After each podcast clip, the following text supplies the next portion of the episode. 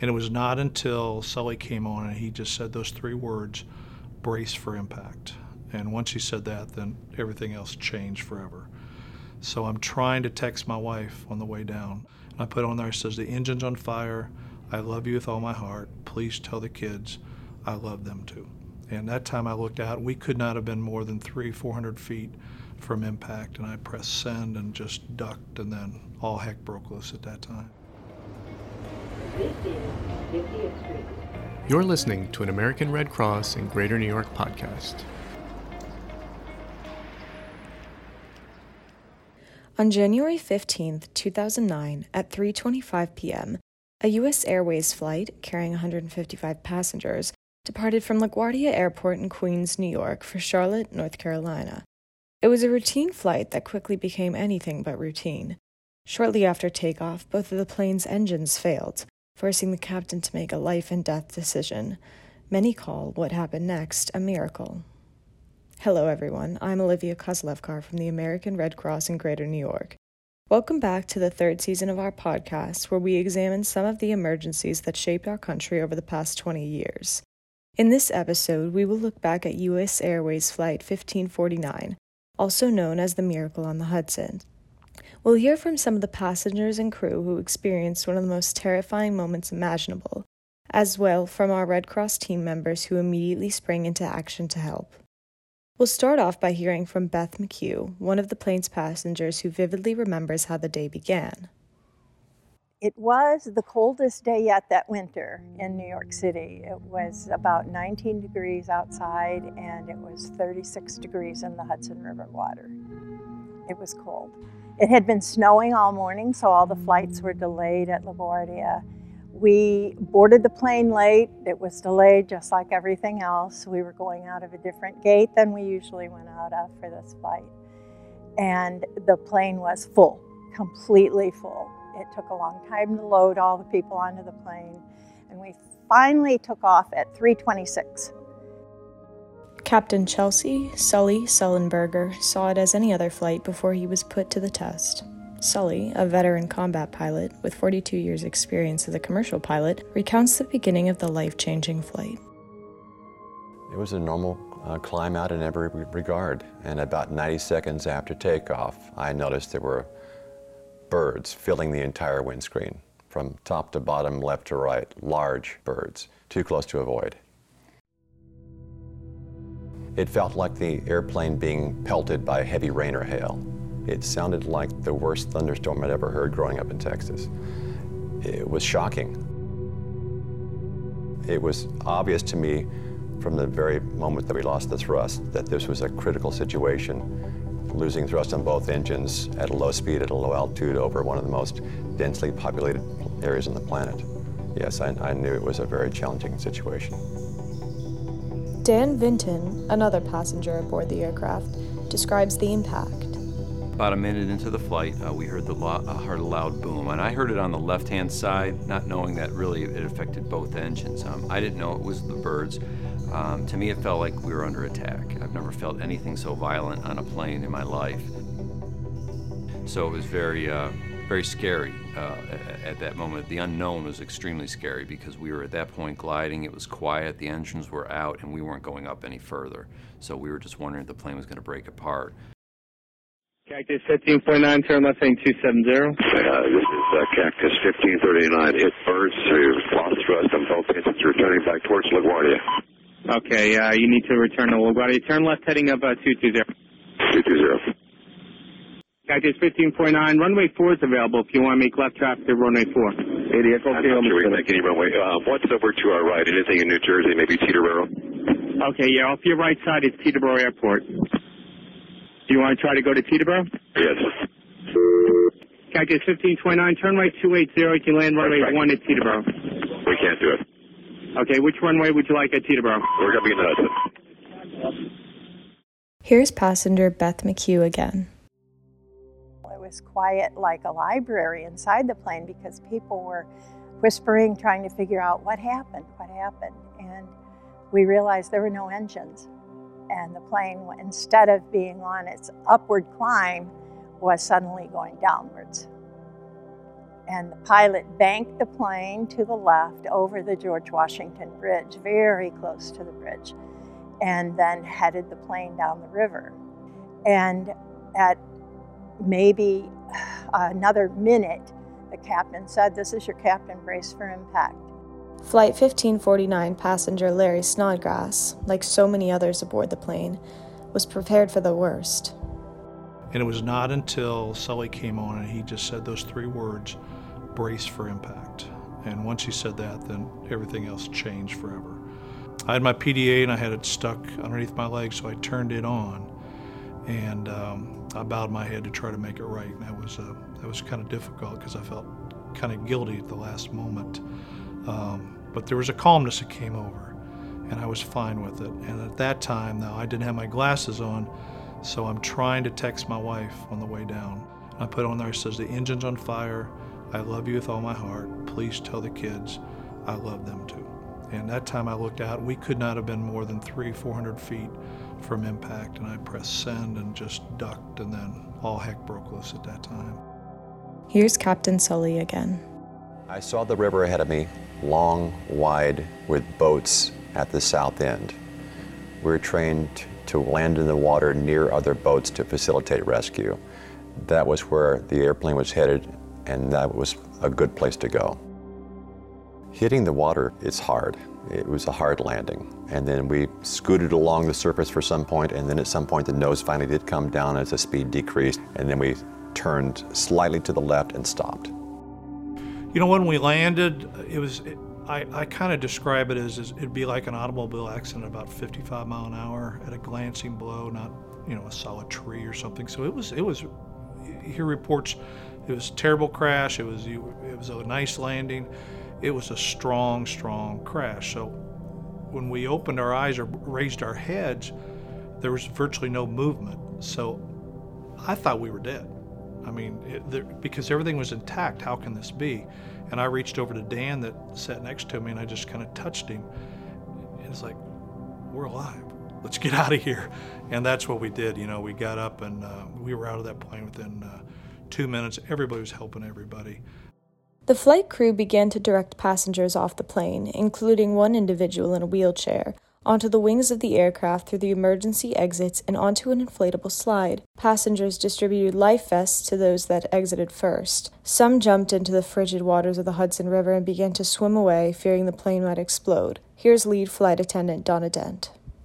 We had no idea that we'd landed in water. I found out when I opened my door. And since I'm terrified of water, that was not my most favorite thing, but we couldn't, we didn't have time to be scared. We had things to do. We had 150 souls to save, so we just got busy and did our jobs and got out. And eventually, we had a lot of water to deal with in the aircraft. By the time Jeff, Sully, and I left, we were the last three off the aircraft.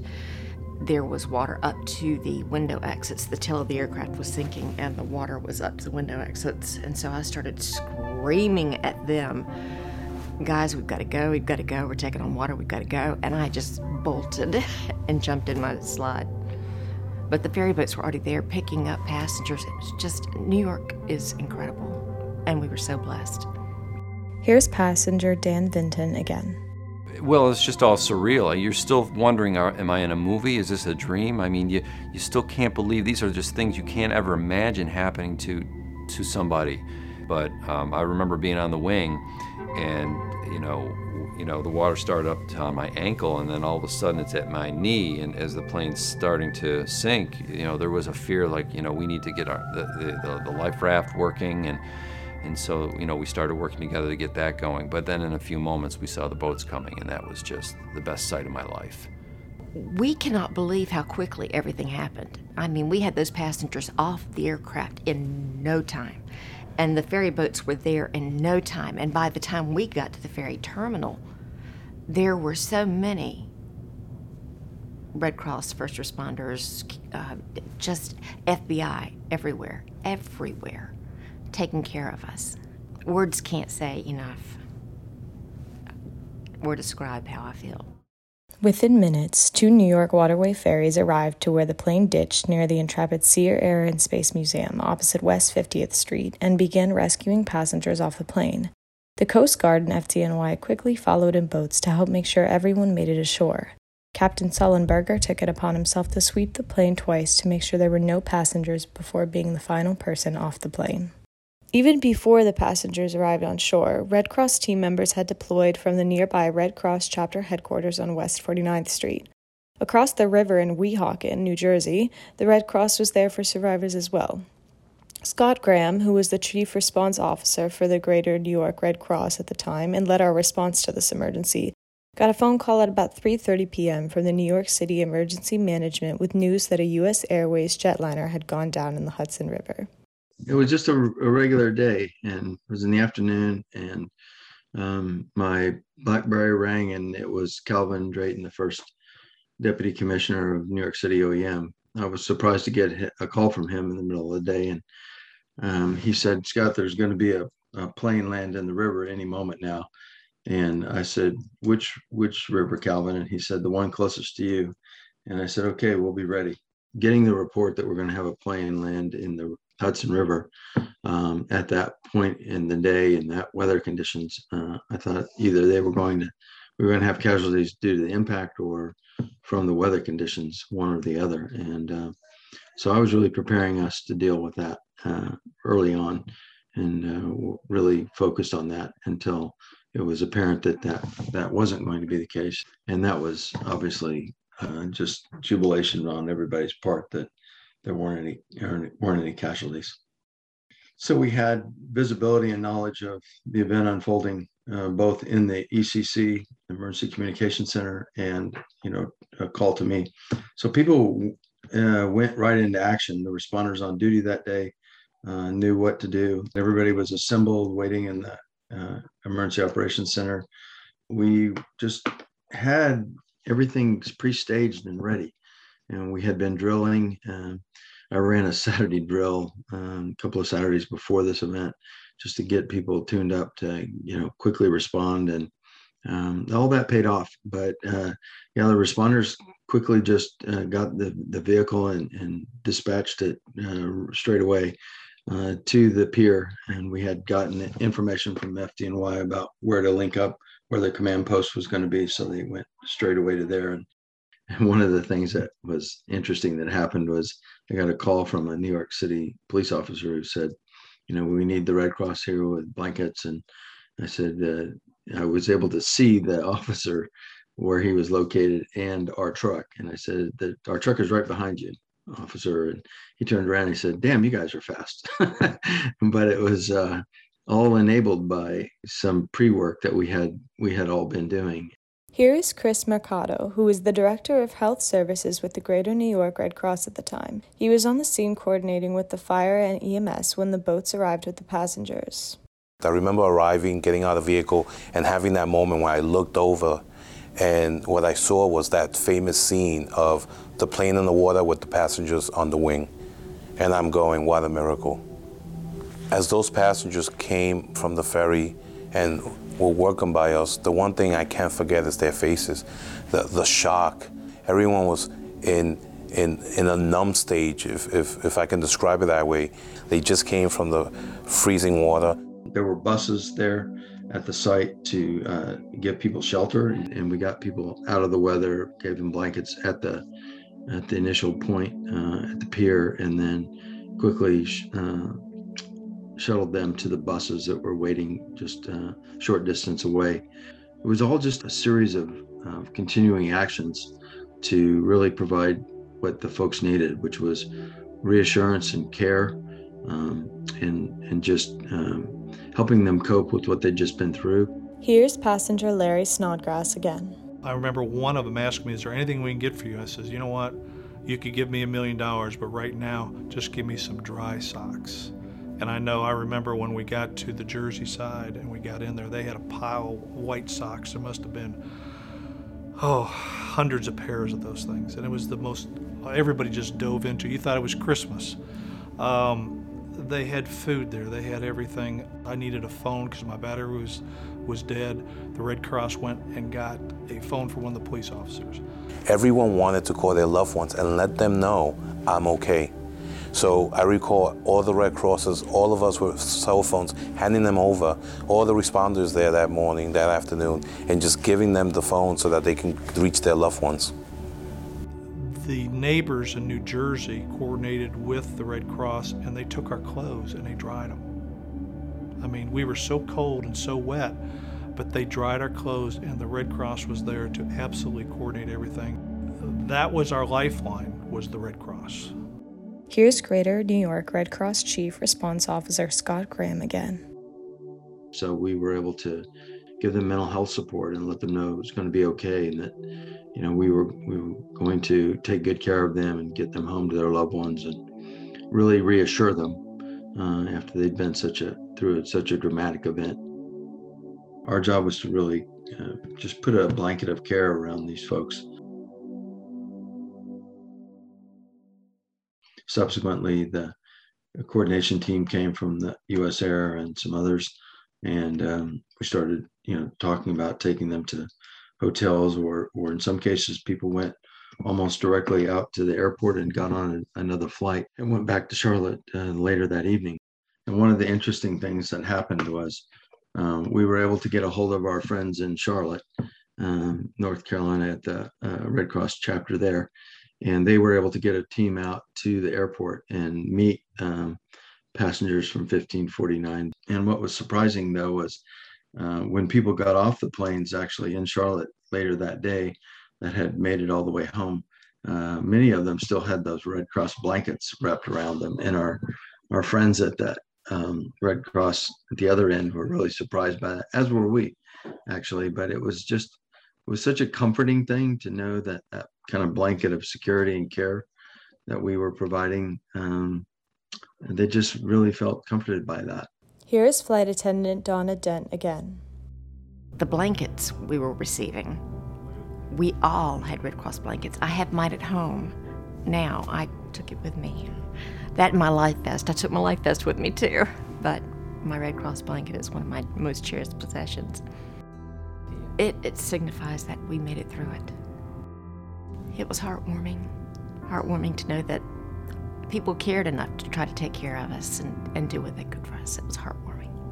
Despite being a relatively short Red Cross response, only several hours really, the impact of our support was significant and lasting. Here is longtime volunteer Sally Phipps, who was on the scene helping.